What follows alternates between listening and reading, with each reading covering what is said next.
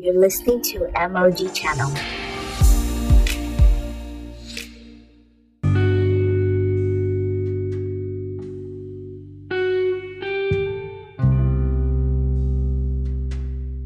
Hi guys, welcome to my podcast. This is MOG channel where we help you to see real and practical Christianity from God's Word. If you're new here, welcome. If you're returning, welcome back. Today we are in day 12 of the Prayer Beast 30 Day Challenge. And by now, it should have, uh, how like describe it to you. By now, it should be in your system to pray, right? Aha um, like every challenge, I know there are people who probably would have given up by now. Uh-huh. Uh, it's normal, you understand? But there are people who are finding a revolution happening in their lives where they're like, no, this is this has to become my life. Do you understand? Uh-huh. The journey from mediocrity to excellence, right, begins with one step. It begins with one step, and it's the consistency of continually taking that step that actually leads to excellence. So I'm saying this for some people who have maybe lost their bearing and all that stuff. You can always find your way back. Do you understand what I'm saying? You can find your way back. You can retrace your steps. You can go back to day one of the podcast, listen again, get fired up, realize why you're doing what you're doing, even the day before. That's the prayer makes you I've forgotten the name of that particular episode. Aha. Prayer makes you dangerous. Aha. You can listen to that one, then listen to that one. Then then there's there's one other one that titled um, "When Praying Is Hard" or something like that. You actually can go listen to that one too. Or when praying is difficult, yeah, you can go listen to that one too. And those should actually get you fired up again to forge back in and you know start praying. So yeah, so congrats to everyone who you know is still on the journey, still kicking it, still praying and all that. As I said, it's 30 days of serious turnaround in your life, both physical and spiritual life. It's not going to be the same again. I'm telling you. Take my word for it. Glory to God, because prayer changes things. Hallelujah. Now, speaking of changing things, right? So, today, if you're in Nigeria, you know that there's a lot of things going on right now. It's like too hot to handle. Come on. There's so many things happening right now. It's it's crazy and it's good very good, very nice, and everything. But then I want to talk to you about how prayer influences certain things or environments or nations, the place of prayer, and a few other things in between, right? So, of course, I'm sure you've read uh, there's a scripture, verse of scripture Jesus actually spoke about. He said, Your when he was talking about the Lord's Prayer, he said, Thy kingdom come, right? And thy will be done on earth as it's in heaven. Right? You've seen that text. That should be Matthew 6, verse 10. Your kingdom come, your will be done on earth as it's in heaven. Okay?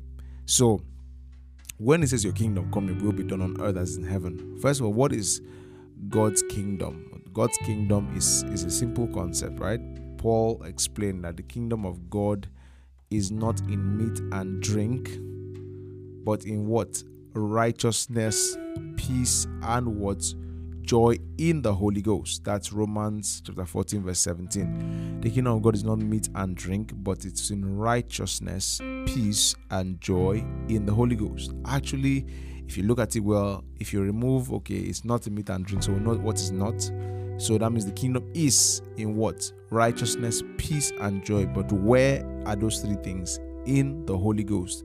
So it tells you that the kingdom of God is where? In the Holy Ghost. So where is God's kingdom? In the Holy Ghost. So how does God's kingdom come on earth when God's kingdom comes into men? Do you understand? When the Holy Ghost comes into men, that is when God's kingdom has come. So when Jesus was praying, telling his disciples to pray that prayer, that kingdom come, he was actually talking about salvation. That is, pray concerning my death, burial, and resurrection. Because after that, then my kingdom will come where? In the hearts of men. And truly, that is actually the greatest way of changing lives. Do you understand? Uh-huh. That is the greatest way of change. When God wants to change things in a place, when He wants to change people, you get it. The the change has to be from the what will I say the inside out from the spirit first, and then that has to now reflect in your experience from the spirit, then reflects in your experience.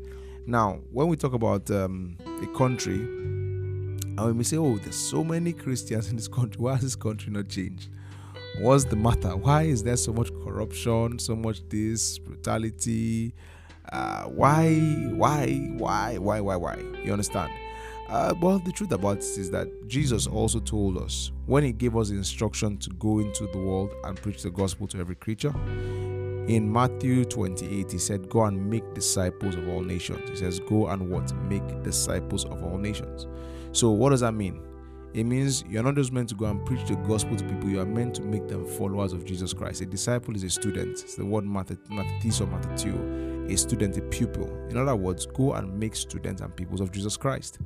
Go and make followers, not just followers like just like uh, Jesus' profile picture, no, but make people who are actually um, that is they are adepts to Jesus Christ. They are committed to Jesus Christ.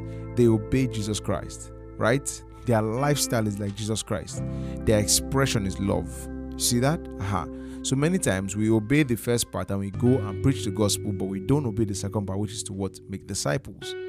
And that's where problems start coming for us because you have to realize that anybody that's in government, anyone who is, gets into government who is a Christian, he was not in government before.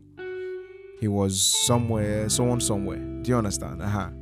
The way a person, I'm okay, think about this in Jesus' time, there were very rich men. Oh. There was a Joseph of Arimathea who became one of his disciples. Yeah.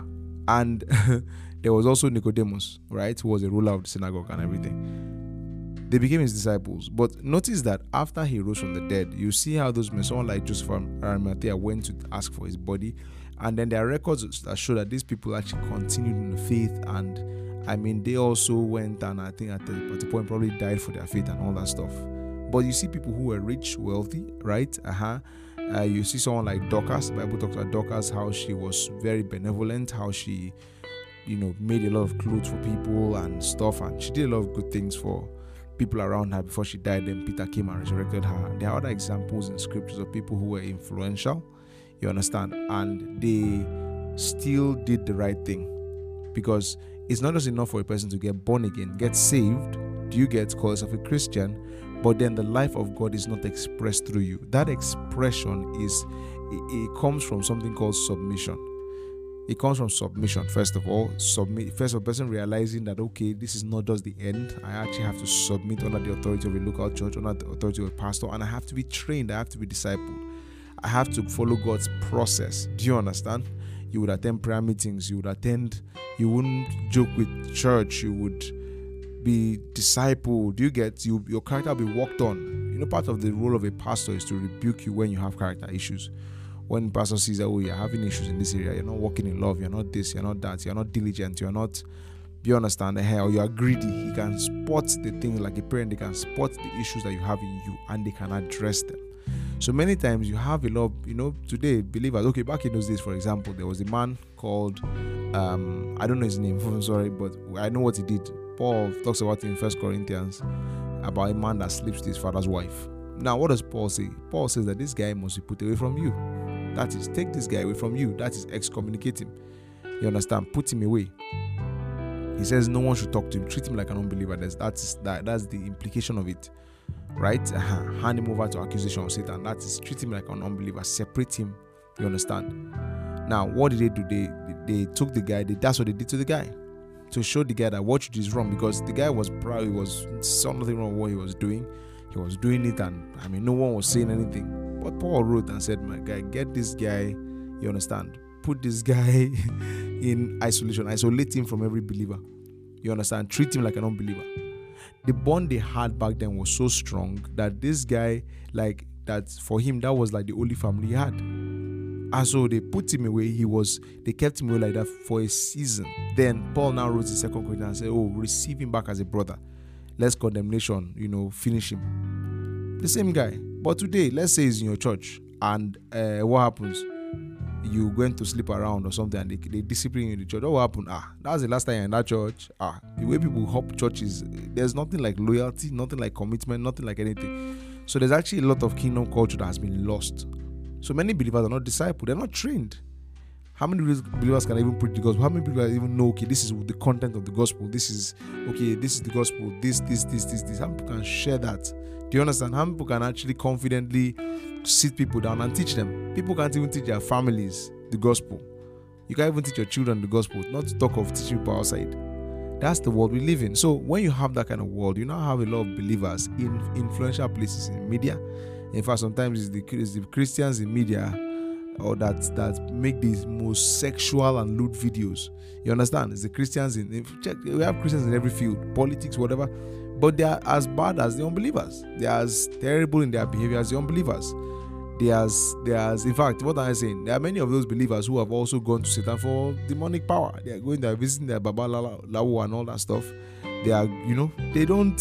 They are very uncommitted to Jesus Christ and these are the Christians that pepper everywhere. Bible says we are the light of the world. If we are the light of the world, then for goodness sake, uh-uh, how many Christians are in Nigeria, for example? Why is it there that, that Nigeria looks so dark with all the light? It's because many of the lights are covered. Many of them are not shining. They are what we call diamonds in the rough. There's there's there's quality in them, but they're still covered with dirt and a lot of things. Covered laden in sin, laden, you know, untrained, undiscipled well, part of it is that they're not willing. Many of them are not willing. They're not willing to go through a process. Because yes, if I will disciple you is to take you, train you. Uh-uh. If I say, oh yeah, start praying, start praying from now till I tell you, till I call back and tell you stop praying, will you do it? you understand? Uh-huh. If I tell you show up for prayer meeting, will you do it? I say let's go and win souls, will you do it? Right? If I tell you, oh yeah, empty your account for the kingdom, will you do it? These are things that believers cannot do. And because they cannot do it, they're not willing to go through the process. Then they are half baked Christians. And then going to government, going to look, in our country, there are enough Christians in corridors of power to actually bring some serious change. But for where most of them they are too busy, you know, gathering resources for their children's children in that place. They're too busy. And the same thing in different nations of the earth. It's not just unique to this country. You understand? And that's why in as much as we uh, there are certain sol- solutions we, we you know need when it comes to seeing change in the nation. First of all uh, there's people who are there's uh, called in the foot soldiers who are vocal who speak up and incites you know whatever. But all, the truth also is that such people i mean it's very good to do that but such people without what we call the air force they are finished. If you send foot soldiers into a country and there's no air force to back them up man they are finished you get what I'm saying? Yeah. So the Air Force will be prayer. There are those who are yeah, they, they, they, there are those who are firing prayers because until the spiritual climate of a place changes, there won't be any change in the physical. Any change in the physical will not last.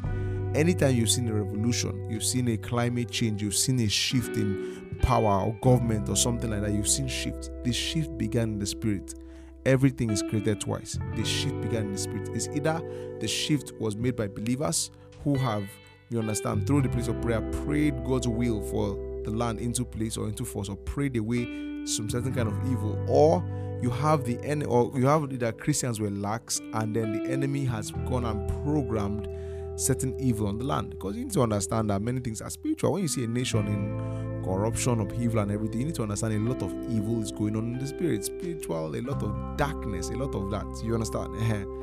but the Bible calls us the light. We are the light we are the light. Uh-huh. so there's a place of being vocal, of speaking up, and all those things you get. Uh-huh. but then there's also the place of changing the spiritual climate. But I'll also say that that even in its own self is not enough. It's not enough because there's the third part, which you get is the most important part and which still ties into what we're talking about. Look at First Timothy chapter 2 from verse 1. It says, I exhort therefore that first of all supplications, prayers, intercessions, and giving of thanks be made for all men. Now, I want you to see something. Okay, verse 2 For the kings and for all that are in authority, that we may lead a quiet and peaceable life in all godliness and honesty. Now, if you read this text, it looks like all God is saying that we should do is that we should pray, right? Have verse um, 3 For this is good and acceptable in the sight of God our Savior, who will have all men saved and to come unto the knowledge of the truth. Verse 5 For there is one God and one mediator between God and man, the man Jesus Christ. Okay? Um, I think there's also verse 8. I will therefore that men pray everywhere, lifting up holy hands without wrath and doubting. So you are seeing that the Bible actually tells us to pray. Aha, we should pray for those in authority, pray for all men. Do you understand? Aha. But what is the purpose of the prayer? Look at verse 4. Who will have all men saved and come to the knowledge of the truth. So the place, the point, the prayer point, do you understand? As much as we're praying um for many, many, many, many, many um what do you call it? Many things. You have to realize that the prayer for authority is that men be what saved. It's not just to pray, oh Lord, bless them, keep them, oh, uh, let them not be angry with us, so let them not let them change policies and everything. That one day. But the Bible tells us that we should pray for them to be saved. Do you understand? Which is what we're talking about yesterday, right? We should pray for souls. The harvest is plenty, the laborers are few, right? Uh-huh. The harvest is ripe. So it says, pray for all men to be saved. But remember, we also said that after Jesus said the, the prayer point is was to pray for laborers for God to send to his vineyard. So if you are praying for all men to be saved, they are praying for those in authority. What are you praying? You are praying at laborers. Do you understand? Because uh-huh. I'm teaching you how to pray. Why you just got me praying funny things? No. You pray that laborers be sent into the vineyard. Yes, you pray that laborers be sent into the vineyard, Lord. In the place of politics, in the place of business, entertainment, in all these places, that laborers be sent. You get laborers. Remember yesterday's text? Yeah. And laborers be sent. The harvest is plenty, laborers are few. Pray the Lord of the harvest to send laborers into his vineyard, that people will be sent. People's hearts will be stirred to go on evangelism, to preach. Do you get? Which now brings me to something. Look at verse 1. That's First Timothy chapter, is it Timothy? Yeah, chapter 2, verse 1. I exhort you, therefore, that first of all, supplications and prayers and intercessions. Intercessions. Now, intercessions here, you have to realize what intercession means. Intercession is not okay. Intercession in the Old Testament had to do with um, okay, there's sin in the land because sin brings death, sin brings punishment, there's sin in the land, and then you will now have somebody like a mediator who would now pray on behalf of the sin of a certain land or people or whatever and turn the council of judgment that is supposed to come against them. That is intercession. You get uh-huh. so intercession is mediation. Intercession is concerning sin. Intercession is that there is a mediator between the two. You understand? Uh-huh. Now, Bible actually calls Christ our mediator. You get uh-huh. And that's why if you look down, you see what it says verse 5 For there is one God and one mediator between God and men, the man Jesus Christ. Are you seeing that? He gave himself, how is he a mediator? Who gave himself a ransom for all to be testified in due time. So he's a mediator. Do you get? Uh-huh. So it is from there that Paul will now say, I'm ordained a preacher, an apostle, and all that stuff, and all that.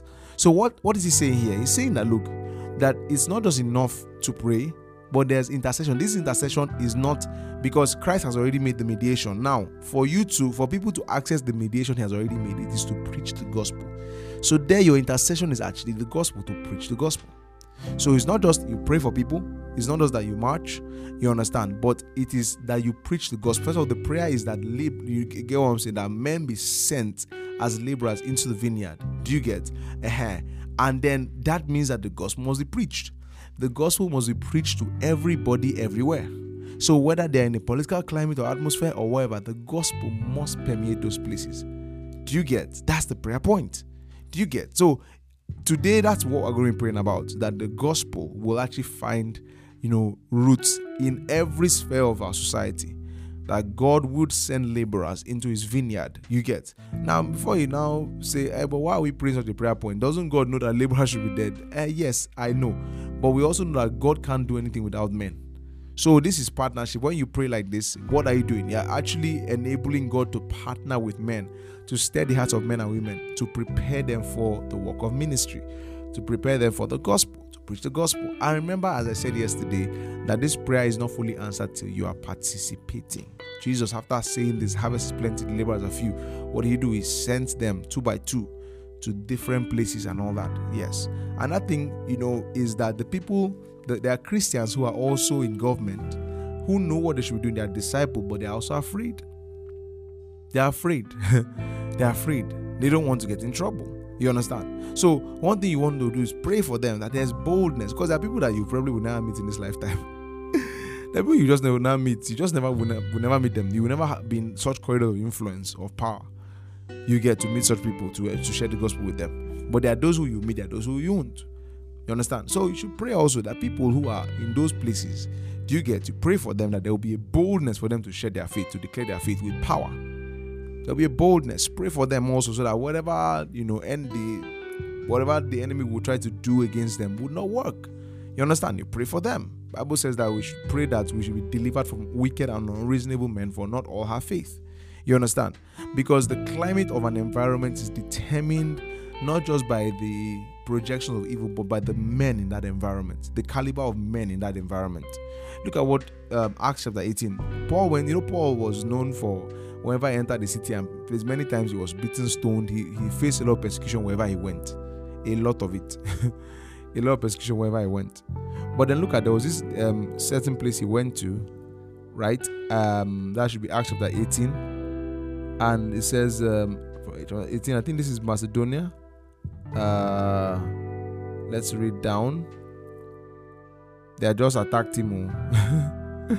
but it says, verse 8, and Crispus, the chief ruler of the synagogue, believed on the Lord. So the synagogue is a Jewish, you know, Jewish synagogue. This is in a, a Grecian city. I think it's a Grecian city, one of those Gentile cities. And this guy, who was a Jew, also believed in the Lord with all his house, and many of the Corinthians hearing, okay, they were in Corinth, believed and were what? Baptized. Are you seeing that? Many of the Corinthians heard him and they believed and were what? Baptized. So many, note that it says, many heard him, believed and were baptized. Then spoke the Lord to Paul in the night by a vision Be not afraid, but speak and hold not your peace. That means preach the gospel and don't be afraid. He says, For I am with you, and no man shall set on you to hurt you, for I have much people in this city. Are you seeing that? I have what? Much people in this city. So you see, God said you won't be touched in the city. Why? He says, I have many people. I have many people whose hearts are dear to me or are dear to me. I have many people who are committed to me in the city. Because of this, you won't be touched. Are you seeing that? So it tells you as much as God wants to keep men safe, as God as much as God wants things to change in a place, the the way things will change is when the men themselves change. You understand? So if you if God doesn't have enough men, it's not just enough to have people who are born again, but the people, if they are not committed to Jesus Christ, then there's a limit to what God can, God can do in that place. You understand? Uh-huh. They would have salvation would actually have to come. A man like Charles Finney, if you read the stories of Charles Finney, Charles Finney, when he goes into a place, they would not just preach the gospel, they would first of all they, they would such conviction from the gospel they are preaching to people there. They wouldn't just preach, but they would also begin to have meetings and raise and disciple people. He said before you know it, he said that all the the bars closed down, the brothels closed down, the police don't crime rate just goes like fiam. You can't police don't have work to do. I'm telling you, criminals just stop yeah, there have been such nations, you know, times like that. As such nations, you will still see traces of that because many, many years have passed. People have gone back to their lives and everything. But you will still see traces of that integrity, of that modesty in certain places where the gospel has had its foundation and roots, where it has been rooted. Do you get what I'm saying? So that's one thing we should be aware of. That's how change works. So there are three things, of course. There's the place of marching, you know, being vocal about rights because there's a place for that, you know, civil rights and all that stuff. There's a place of prayer, praying, and, and you have to know the prayer. There are different, God will lead people to pray differently about different things, but the one the Bible that should pray the most is what? That. that laborers be sent into the vineyard. The vineyard can be every area. You understand? It? Jesus said, going to all the going to all the world, right? Going to all the world. There was no Russia back then, there was no America back then. So it's everywhere, every people group go there and preach. Every area, every strata, every place of influence, go there and preach. So it starts with us preaching around us. You don't know who you're influencing. You may influencing the next governor or the next president. You don't know. So preaching to people around us and also praying for those, you understand? Praying for them, you know, those in authority. You get ahead that they be saved and how do they do that? That men and women will be bold enough, their hearts will be stirred to go and preach to these people. There will be someone that, I mean, the president of our country, there could be someone that knows him very well, probably their friends, and is a Christian, but he has not shared his faith. You don't, you don't know. So prayer actually goes ahead of us to get sort out a lot of things. Glory to God. And that is how proper change comes. Change that's from the inside out. People that will be in government, but they are discipled you access billions every day, but you you don't touch a dime that is not yours. That starts that that starts from when you are outside. That starts from your from 100k that flows through your hand and you don't touch what is not yours. You now see a billion, there's this is already inside you. I cannot disgrace Jesus Christ. I cannot misrepresent Christ in this place. You understand? So that's that's those are the dynamics of it. I just wanted to share those thoughts, you know, with you guys, and that's our prayer focus. That we are, praying. Um, that's First Timothy chapter two, right, verse one to two. For kings and those that are in authority, that we may lead a peace. So look at this: we lead a quiet and peaceable life in all godliness. So when these things I've spoken about are done, then what, what is the result? We lead what a peaceable and quiet life because the people that can make that life hell for us have been influenced, are getting saved. You understand? Hair and all that stuff. Yes. So that basically is it. Glory to Jesus. I'm trying to think of what I'll name this particular episode. But well, whatever the name is. it's well. Okay, so that's what I'm praying for. Make sure that you're doing that throughout the day, praying, committing the country into God's hands and that men and women will be inspired to be bold to go to preach the gospel to those in corridors of power, of influence, of authority. In the name of Jesus, oh, we just lift up the nation in your hands. This, that, that, that you know, that's what we do. That God's hand will be upon people, upon men and women, in the name of Jesus. That whatever change is occurring now, you know, that that that that it will be lasting, to be lasting you know, because men and women will be sent to minister to people who are in crucial parts of authority, you know, in crucial aspects of the of the government. You know, their had to be changed, their had to be regenerated. They will get born again, and someone will be around to disciple, to raise them, to train them as God's vessel or instrument. Glory to Jesus. Glory to God. Okay, guys, that's it for today. that's for today. All right, virtue has left me to you. All right, and don't forget we're praying. We're gonna pray by 6 p.m. today. Um, on um, what's that thing? On Instagram, yeah, 6 p.m. We are in W A R Y A N. We're gonna be praying there, and maybe I'll come online. Maybe who knows? maybe I'll come and pray there. All right, so you should be there. Let's let's see you there. Then of course the Mixlr twelve six three nine different times of the day. We're going to be praying also. Okay. So, guys, that is it. God bless you. Have a wonderful day. And uh, bye bye.